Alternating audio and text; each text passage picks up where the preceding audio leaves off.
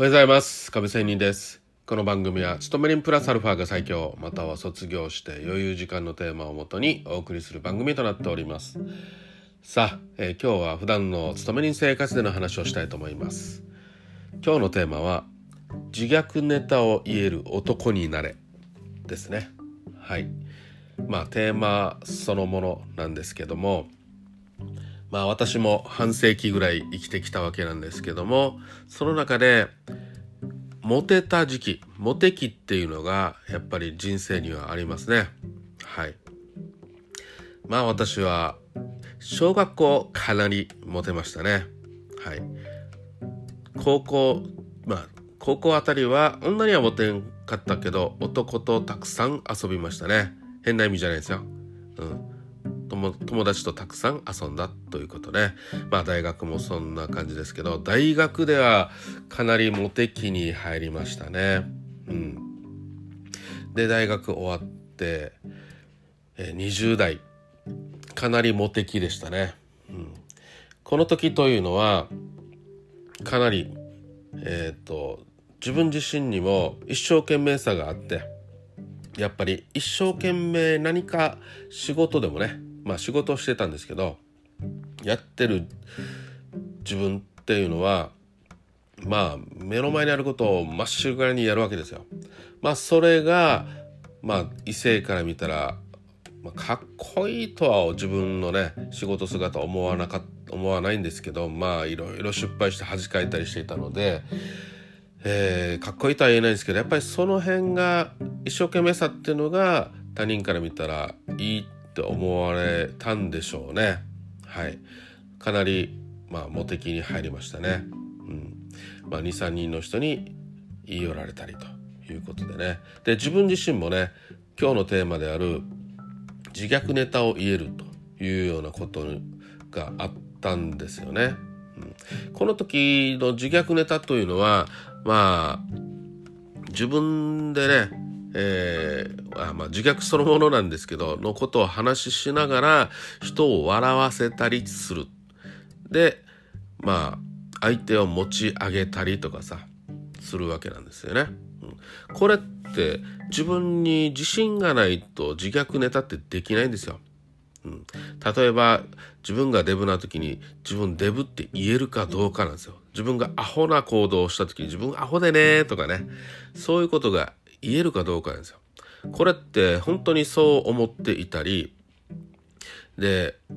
それがねマイナス意味でのそう思ってるんじゃなくてまあそれでも別に自分はどうだっていいやと。うん人に笑われたって別に自分のやりたいことあるしとかねまっしぐらに何かに向かっているからこそ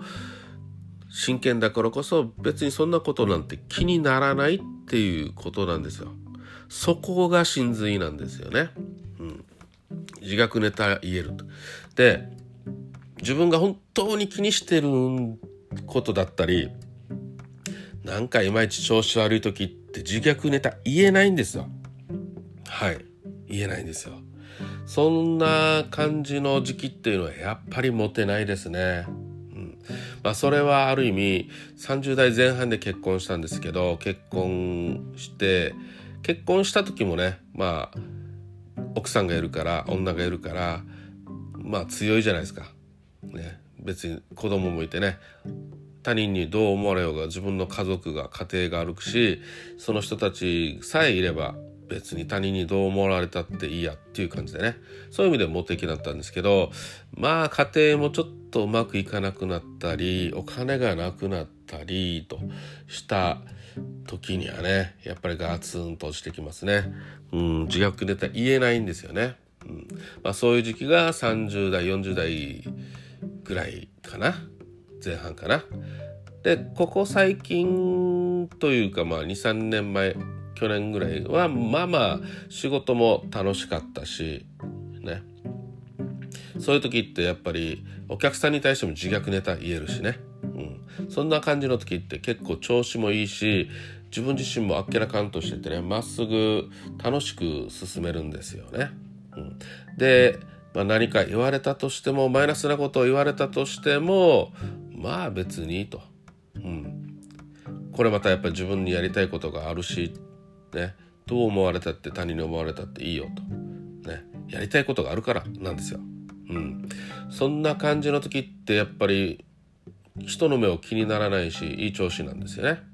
でまあここ最近はあったらねあんまり仕事が忙しすぎてでまた仕事もうまくいかなすぎて自虐ネタ言えない自分になんか気づいてしまってね、うん、まあそこら辺がね、えー、今の調子悪い自分を作ってるなと思ってまあ何かたくさっきから言ってるようにね集中したりね自分の楽しいこととかまっしぐらにねなることをやろうと。いうことですよ。やっぱり最近思ったのはね、えー、筋筋トレのジムにも通ってない自分がいるとかさまあこれだからダメなんだよね。自虐ネタ余裕がない。心の余裕がないわけですよ。はい。まあそんな感じでね私の人生経験も含めてちょっと話をしていますけど自虐ネタを言える男に別に女でもいいわけですよ。ね。まあ女と、まあ異性ではまた別かもしれませんが、私女じゃないで言えないんで、あんまりね、えー、言えない、強くは言えないんで、まあ男ということで話をしていました。まあそれでもね、なんていうかね、あの、まっすぐ何かに一生懸命やってる、ね、目が輝いてる人っていうのは誰が見てもいいですよね。というようなことだよね、結局はね。うん、誰に何て言われようと、どう思われようと。ね、え、自分の人生を全うしてるっていうのはやっぱりキラキラしてねまっすぐでいいということになります。それではまた明日。頑張っていきましょう。See you!